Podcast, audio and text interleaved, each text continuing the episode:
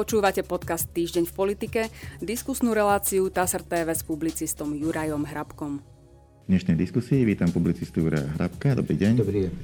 Pán Hrabko, dnešnú debatu začneme e, novými opatreniami, ktoré buď už platia, alebo budú platiť od budúceho týždňa. Ja by som ocitoval krátko e, zo správy TASR. Vláda ruší zákaz hromažďovania, vládny kabinet o tom rozhodol na stredajšom rokovaní, uvádza agentúra a k tomu proste dodáva nejaké ďalšie informácie, e, pretože vláda zároveň definovala nový formát opatrení, ktorý sa volá OP+. Splňať ho, bude podľa TASR len osoba s troma dávkami očkovania proti ochoreniu COVID-19, osoba, ktorá ochorenie prekonala a má dve dávky očkovania, alebo s dvoma dávkami vakcíny a testom. Nový režim sa bude týkať vysokorizikových hromadných podujatí, ako sú svadby, kary, oslavy, večierky, plesy, diskotéky či hromadné podujatia v prevádzkach verejného stravovania, Totižto sa hromadné podujatia ponovom delia do troch skupín podľa rizikovosti a v závislosti od nej sú určené maximálne limity návštevníkov. E, hovorím to preto, pretože to je asi tá filozofia aktuálnych opatrení, ktoré sa jednoznačne uvoľňujú. To znamená, e, ak predtým, ja neviem, deti nemohli chodiť do škôl, teraz už do škôl chodia. Ak sa predtým nedalo chodiť na kultúrne podujatia, teraz sa už dá, ale má to proste takéto pravidla. Sú to však pravidlá celoštátne podľa pôvodného nastavenia COVID-automatu už podľa počtu, e, počtu pacientov v nemocniciach sme mali prejsť na COVID-automat. Vláda sa rozhodla asi aj vzhľadom na hroziacu, no nie hroziacu, už rozbiehajúcu sa vlnu Omikronu nepristúpiť e, ku COVID-automatu, ale teda uvoľňovať, ale uvoľňovať celoštátne, aby potom mohla asi celoštátne sprísňovať v prípade potreby. Ako hodnotíte filozofiu týchto opatrení? E, je to správne nastavenie? No, ak myslíte to, že či je správne nastavenie to celoplošné a nie podľa COVID automatu, tak ako sme to poznali donedávna, tak si myslím, že to je správne opatrenie z tohto uhla pohľadu, pretože ak by sme išli podľa farie pokresov, no tak to by sme mohli premaľovávať každý týždeň, to už nechcem hovoriť, že každé tri dni pretože ten Omikron už je tu a všetky poznatky, ktoré o ňom doteraz máme a boli zverejnené, tak to bude ako blesk, to bude nejaká smrš, ktorá by sa mala prehnať týmto, takže nemá význam maľovacie okresy na čierne, bordové, zelené, to, ani chyrovať o zelenej farbe, ale celoplošné sú na mieste. Takže z tohto uhla pohľadu je tá stratégia podľa mňa správna. Uh, a čo z toho uhla pohľadu, že teda napriek tomu, že sa rozbieha Omikron, o ktorom sú rôzne správy, na jednej strane sa hovorí, že je obrovským spôsobom nákazlivý, na druhej strane stále viacej sa potvrdzuje, že nemá až také ťažké priebehy e, ako delta, respektíve oveľa menej pacientov s Omikronom zomiera alebo končí s ťažkými priebehmi v nemocnici. E, je teda vzhľadom na tieto informácie, ktoré máme e, na mieste, napriek veľkej nákazlivosti toho vírusu uvoľňovať opatrenia? Ja si myslím, že iná cesta už ani nie je. Aj preto hovorím o smršti, ktorá nás veľkou pravdepodobnosťou čaká, keď sa ten Omikron preženie krajinou. Tak e, samozrejme je to, je to na mieste. Problém je zase to, že tie pravidlá sú komplikované. Mm. Sú veľmi komplikované, pridávajú sa nové kategórie, ktoré sme doteraz nepoznali, skracujú sa lehoty, ktoré doteraz platili na môj vkus je to priveľmi komplikované, nezrozumiteľné, mohlo to byť a malo to byť o mnoho jednoduchšie, pretože aj tak sa to dá spraviť. Napríklad, ak narážam na testovanie, no tak len teraz, začiatkom januára, vyšla tá správa z ministerstva školstva, že teda nie všetci žiakom sa budú dávať, nie všetkým školám sa budú ďalej poskytovať testy. Pán minister Grelink určil hranicu 50 ja neviem prečo, zrejme sa tak vyspal, že si povedal, dnes to bude 50% možno o dva týždne určí na 30% ale tak či onak je to zlé. Kto sa chce testovať, má možnosť sa testovať. Nehovoriac o tom, že v školách by malo byť to testovanie povinné, ono dnes povinné nie je, je založené na základe dobrovoľnosti. A pri tom všetkom ešte pán minister povedal, že ak žiaci navštevujú základné umelecké školy, centra voľného času a tieto ďalšie, tak im tam platí vlastne ten test, ktorý doteraz nikde neplatil pred tým žiakom. To nebol test, ktorý eviduje NZCI, no, tak ako keď idete do, do no. mobilného, alebo kde, že dostanete tú hm. správu, že test bol negatívny a môžete sa preukazovať a platí vám tých 72 alebo 48 hodín, hovoríme o antigenových, tak 48. To doteraz neplatilo, ale už to platí, takže sa môže žiak tým preukazovať s tými domácimi testami. No ale tie si nemôže urobiť, keďže pán minister rozhodol, že nie všetky školy tie testy budú dostávať. Tam potom aj ďalší problém, že kto je garantom toho, že ten domáci test si naozaj urobil e, ten žiak vieme, že ľudia sú na Slovensku veľmi vynachádzaví. No, dobre. Áno, ale nemôžete za to trestať tých, ktorí nepodvádzajú. Samozrejme, nemôžete odkontrolovať rodiča doma, či ten test naozaj urobil. No ale prečo? Kvôli pár nezodpovedným alebo proste tým, čo to odmietajú robiť. Majú byť potrestaní tí, ktorí si to robia poctivo a poctivo to nahlasujú. Tam chýba akákoľvek základná logika. A systém tých, e, tých režimov, to znamená OP+, OP, e, proste na základe ktorého sú proste porozdeľované tie, tie možnosti, ako navštevovať jednotlivé podujatia a rozdelenie podľa rizikovosti. Je toto, je toto lepšia cesta napriek tomu, že je komplikovaná, e, ako nechať ich zatvorené, alebo, alebo existuje ešte tretia možnosť, ktorú sme nevyužili? Rozhodne je lepšia cesta, ako nechať veci zatvorené. To by stálo vládu veľmi veľa peňazí. Tak toto urobila, tak povediať, Šalamúnska, keď v podstate všetko je otvorené.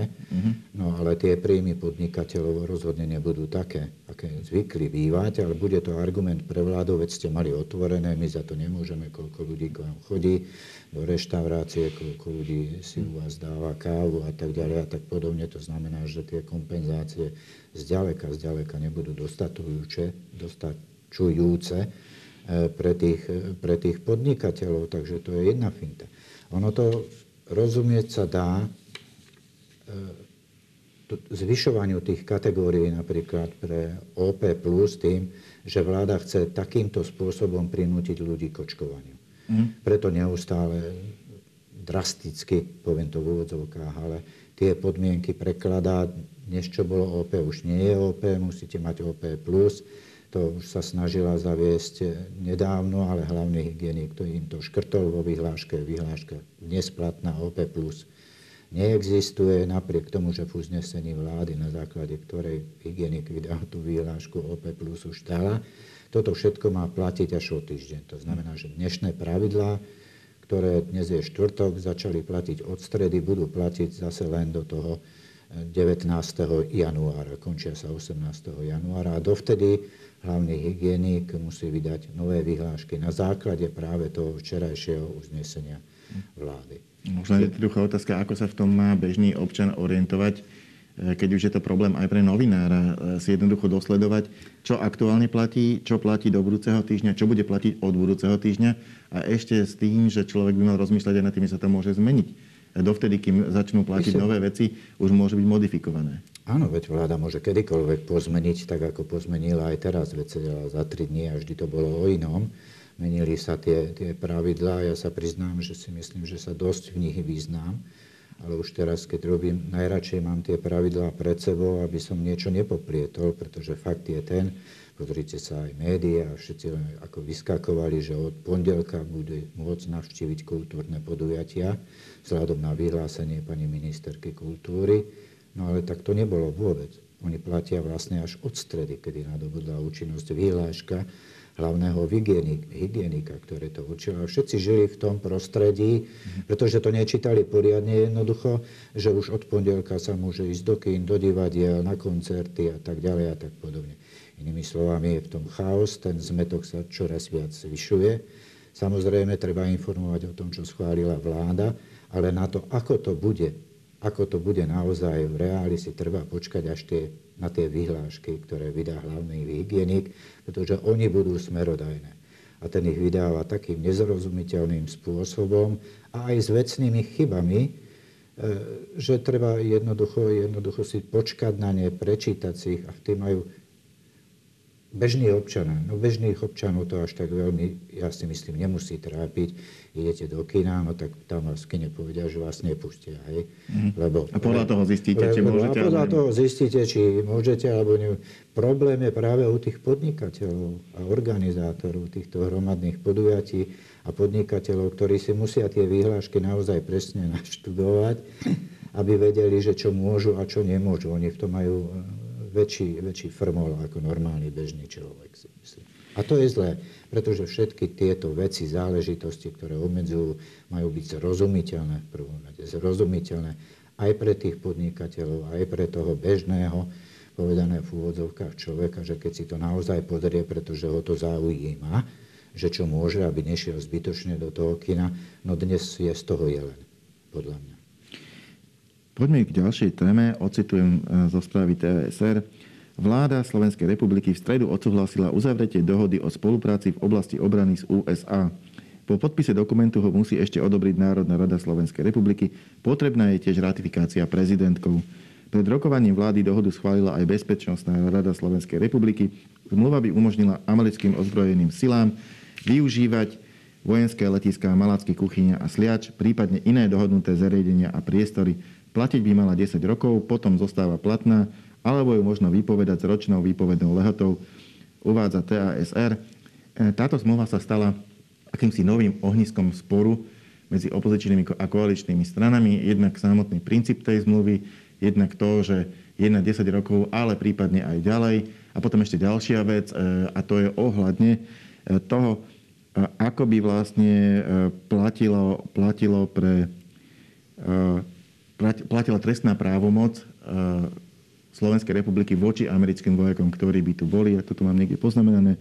Slovensko sa podpísaním dohody vzdá svojho prednostného práva na výkon trestnej právomoci voči príslušníkom ozbrojených síl Spojených štátov.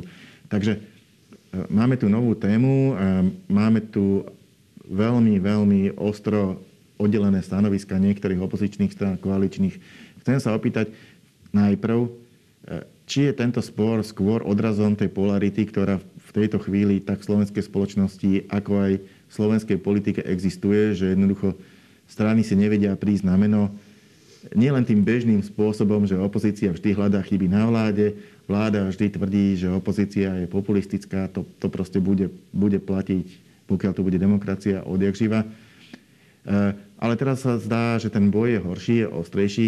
Či je teda tento vyhrotený spor len výsledkom vyhrotených sporov, ktoré na Slovensku jednoducho neustále máme, alebo je tá zmluva naozaj objektívne e, chybová a bolo by ju treba dotiahnuť. No, no dotiahnuť už sa veľmi nedá, pretože to by ste potrebovali obnoviť rokovania s druhou stranou, tá by tomu musela byť prístupná a konec koncov vláda to už schválila, tú zmluvu. Takže s nejakými výhradami. Nevieme s akými, pretože vládny materiál to neuvádza. To nie je také presné tých uzneseniach sa to nedočítate, tam sa dočítate iné veci, aký bude ďalší postup a že to bolo proste schválené, ale tie výhrady ja naozaj neviem, alebo pripomienky neviem, neviem, akého sú charakteru. To, že minister hovorí, že iba technické, no však ďakujem pekne, pri takýchto typoch zmluvách sú tie technické zrejme, zrejme najdôležitejšie. Nie, nemyslím si, že toto je ten prípad, ako vy spomínate, že to je súboj iba obvyklý súboj medzi vládnou koalíciou a opozíciou. Tu sa stavia na odpor voči tej, voči tej zmluve aj časť verejnosti. Tam boli tie pripomienky aj časti verejnosti neboli všetky, všetky zlé. Druhá vec je, že vládna koalícia, respektíve minister zahraničných vecí a minister obrany, ktorí spolu tu ten návrh predkladali, ich zmietli zo stola.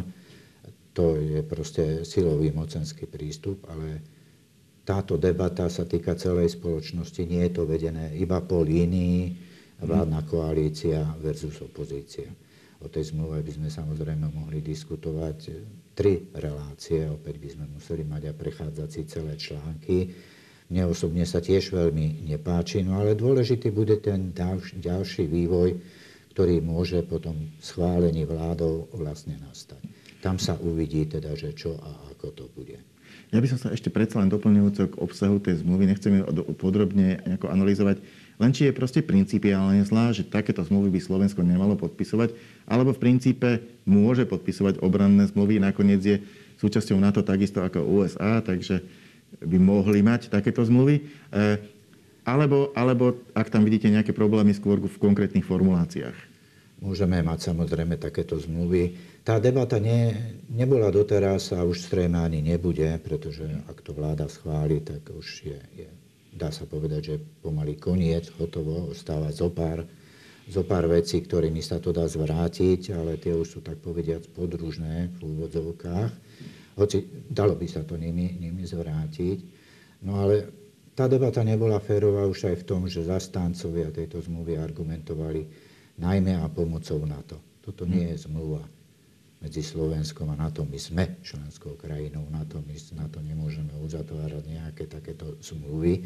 Toto je zmluva medzi Slovenskom a Spojenými štátmi. Takisto ako keby to bola zmluva medzi Slovenskom a Burundi. Urundi. To je na takejto kategórii. Takže pliesť do toho NATO mi nepripadá teda vôbec férové. Hoci je samozrejme, a myslím si, že každý to vie, že Spojené štáty sú hlavným článkom, ak to tak môžem povedať, NATO, ale dávať to v tejto súvislosti s našou zmluvou do popredia a hovoriť o tom mi nepripadá férové. Ale mal by som, mal by som predsa len namietku, nie je to úplne to isté, e, či medzi sebou uzatvárajú obrannú zmluvu dva členské štáty NATO, ktoré sú vo vnútri toho skupenia. E, a keby to bol jeden štát znútra NATO a jeden štát mimo NATO, tam si viem predstaviť, že by tá situácia bola iná, pretože NATO ako také by mohlo mať výhrady voči takejto zmluve, ktorá ide mimo paktu ale vo vnútri NATO by to malo byť jednoduchšie asi. Tak málo, ale stále ten princíp je, že to je naša zmluva, teda zmluva Slovenskej republiky so Spojenými štátmi americkými. Mimo NATO, mimo NATO. Čiže to je, to predstaviť si môžeme, môžeme všeličo, mm. predstaviť si môžeme rôzne veci, môžeme si predstaviť, že ak by sme uzavreli tú zmluvu z Burundi, Urundi, no tak nesmela by byť v rozpore s tým, čo máme záväzky ako členská krajina NATO. To by sme museli vystúpiť potom z NATO a tak uzatvoriť. Ale to, sú len, to je iba kreslenie, to je iba malovanie. Ja hovorím, že sa mi nezdal férový ten argument, keď sa do mhm. zmluvy medzi dvomi štátmi plietlo NATO. To sa mi nezdalo, nezdalo férové. A pozrite sa, tá, my máme nielen s dočasným pôsobením vojsk skúsenosti, aspoň teda tí starší, samozrejme tí mladší, nevedia veľmi, o čom je reč a vidíme, akú, akú spúštu zanechali po sebe, vidíme, čo všetko sa robí. Ja netvrdím, že takto to bude aj po prípadnom odchode, ako vôbec teda prídu, ak tá zmluva nadobudne účinnosť. Ono zase treba povedať, a to, bude to dlhšia debata, no, lebo to, toho je viac, že to je iba rámcová zmluva. My nepoznáme žiadne podrobnosti, ktoré z tej rámcovej zmluvy následne budú uzatvorené pretože oni môžu byť uzatvorené, ale aj nemusia byť uzatvorené. Toto je iba rámcová zmluva na to, aby existoval nejaký e, legálny základ na to, aby sa v budúcnosti mohlo konať. Opäť hovorí sa tá zmluva 10 rokov. Ona už teraz platí vlastne na 11 rokov prakticky. Hoci je napísané, že 10, lebo rok máte výpovednú debatu, mm. lehotu, takže už dnes môžeme hovoriť, že o 11, že na 11 rokov platí. Uvidíme, v akom stave sa toto zanechá. Samozrejme, z druhej strany je, pre druhú stranu je výhodné, čo možno najdlhší časový úsek, ak mieni tu naozaj stavať, budovať veci, ktoré bude potom využívať. Ale otázka je, ako tie veci, ktoré postaví, ktoré bude využívať, bude, budú, v akom stave budú potom, keď po 11 rokoch by museli odísť. Aj. To hovorím iba o tých skúsenostiach, ktoré sme, sme tu zažili pri dočasnom pobyte iných, in, inej armády, inej armády aj na Slovensku. Vieme, ako to poškodilo životné prostredie a všetky tieto veci. Ja nehovorím, opakujem, že to tak bude. Pre mňa je dôležité, že to tak môže byť. A moja, moja najväčšia námietka, ak sa pýtate aj na osobné, je to, či máme skúsenosti zase s inou zmluvou a to je nevypovedateľnosť. Mm. Počas tých desiatich rokov, že sa nedá nejakým spôsobom zrušiť, vypovedať, určiť Takže takéto ustanovenia, a tu narážam hlavne teda na Vatikánsku zmluvu, by sme mali mať v takýchto. Uh-huh. E, aké sú šance na schválenie zmluvy v parlamente a následný podpis prezidentky? Lebo to je zase iná otázka. Jedna otázka je na, na principiálnu kvalitu tej zmluvy, že či je principiálne e, možné také zmluvy uzatvárať alebo správne. Druhá otázka je samotný dokument, nakoľko je obsahovo kvalitný.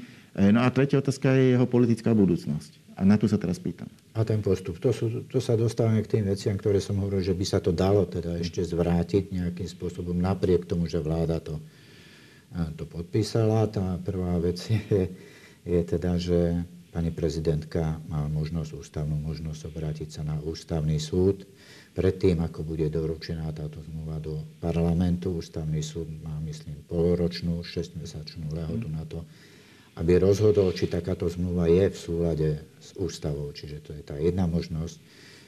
Ak to pripodobním, tak ako sa pani prezidentka mala možnosť a využila ju, obrátila na ústavný súd v súvislosti s referendum, respektíve s petíciou na vyhlásenie referenda o predčasných voľbách. Rovnakú možnosť má aj teraz obrátiť sa na ústavný súd, aby povedal, či táto zmluva je v súlade s ústavou alebo nie je v súlade s ústavou. A treba si uvedomiť, že ide o typ zmluvy, ktorý podlieha ratifikácii. To znamená, že ak bude platná a účinná, bude mať aj prednosť pred zákonmi slovenskými. No ak to pani prezidentka neurobí, no tak potom bude sa rokovať o tejto zmluve v parlamente. Parlament môže vydať alebo nevydať, to už záleží na jeho rozhodnutie samozrejme. Súhlas alebo nesúhlas s ratifikáciou. Ak vydá súhlas s ratifikáciou, pani prezidentka by mala tú zmluvu naozaj ratifikovať a potom, potom sa podľa nej bude teda postupovať, môžu sa rozbehnúť tie ďalšie rokovania, ktoré už budú nie rámcové, ale konkrétne plnenia na základe tej zmluvy. Ja si myslím, ak sa pani prezidentka neobráti na ústavný súd a nechá to prejsť do parlamentu bez rozhodnutia ústavného súdu, myslím si, že veľká väčšina poslancov, drvivá väčšina poslancov vôbec nerozumie tomu, o čo ide. Napriek aj tým verejným protestom, aj tým, čo verejnosť, tie námietky, ktoré, ktoré povedali, nie sú všetky irrelevantné, no tak jednoducho sa bude postupovať už politicky alebo stranícky, presnejšie, ak chcete, a že parlament vydá súhlas na ratifikáciu pani prezidentke, aby ju mohla ratifikovať. Chcel by som dneska stihnúť ešte jednu tému a to je nová súdna mapa. E, totiž to schválila ju vláda. E, Pani Koliková teda v tomto úspela. E, na druhej strane vláda síce jej súdnu mapu schválila, ale okamžite sa ozvali členovia hnutia za ľudí, pani Žitňanská, ktorí povedali, Jana Žitňanská v tomto prípade, ktorá povedala, že podľa nej to v parlamente v tejto podobe neprejde. A vieme, že v koalícii sú aj v iných stranách výhrady voči súdnej mape. No tak ako to teda dopadne? Vo vláde to pani Kolikovej prešlo a v parlamente v tejto podobe nie. Takže pani Kolikova naznačuje, že ešte pred prvým čítaním, či v prvom čítaní a v druhom čítaní sa to nejako opraví. Pôjde sa teda tým systémom, akým sa do poslednej chvíle rokovalo napríklad o reforme národných parkov, tá ale nakoniec prešla. Myslíte si, že sa to podarí aj v tomto prípade, že teda bude sa to v parlamente počas rokovania meniť prípomienky, zrušený súd sa odzruší, a taký, čo sa nezrušil, ten sa zruší a proste po 200 pripomienkach nakoniec to parlament schváli. E, alebo, alebo tentokrát to asi neprejde. No, ja radšej hodnotím to, čo sa stalo, ako predpovedám, hmm. udalosti. Nie som veľmi dobrý prorok rak, ale to sa ani nedá pri tejto vládnej koalícii a vôbec pri politikoch a tej politike, ktorá na Slovensku sa robí, predpovedať udalosti nejak veľmi vopred tým sa vraciam hneď aj k tej prvej otázky, že čo sa môže ešte v tých opatreniach, ktoré vláda schválila všetko do budúceho týždňa zmeniť. No to, čo sa stalo, tak to je jednoducho silové mocenské riešenie vo vládnej koalícii. Ja si v tejto chvíli nespomínam na nejaký podobný prípad, že pokiaľ nie je dohoda vo vládnej koalícii, pokiaľ sú námietky samotných koaličných poslancov, tak vláda to pretlačí iba preto, aby to bolo.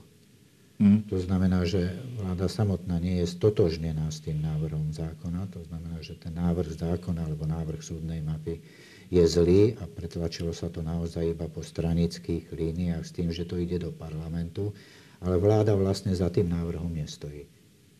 Takže... To nestojí za ním, pretože to nehovorím teraz o opozičných, to, to je úplne iná Respektíve vláda za ním ale... stojí, ale vládna koalícia za ním no, nestojí. No tak, tak, no ale tak vládu tvorí vládna koalícia, čiže je to jedno, jedno a to isté.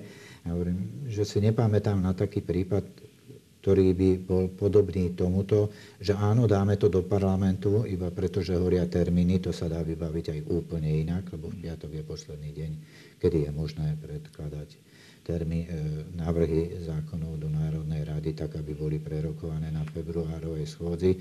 Na druhej strane existujú ustanovenia, a to veľmi dobre vieme, že aj počas schôdze sa dá doplniť program, preto hovorím o takom silovom a nenáležitom mocenskom riešení, že dobre, fúkneme to do parlamentu, ale teda nie sme s tým stotožnení a pokiaľ nebudú prijaté ďalšie veci, ktoré mala ale schváliť vláda, vrátane pozmenujúcich návrhov, no tak to neschválime. Ak Olano nebude chcieť schváliť súdnu mapu, ktorá mimochodom je zlá, hovorili sme o tom už dávnejšie a zrejme sa tomu budeme venovať ešte, keď to bude v parlamente, tak jednoducho súdna mapa nebude pretože pani ministerka, ak nedokáže si vyrokovať podporu vo vládnej koalícii, tak jednoducho nebude. A vo vládnej koalícii najsilnejší klub poslanecký je Oľano. O opozícii nemusíme hovoriť, tá bude zásadne a principiálne, až by som povedal, proti súdnej mape. No tak e, je, je z toho taký guláš. Vláda niečo posunie do parlamentu s tým, že veď tam sa to upraví. Tak dobrá vláda nekoná. Ďakujem pekne. Toto bola posledná otázka a posledná odpoveď našej dnešnej diskusie. Ja sa ňu ďakujem publicistovi Jurajovi Hrabkovi. Ďakujem za pozornosť. A my sa s pánom Hrabkom opäť stretneme na budúci týždeň. Dovidenia.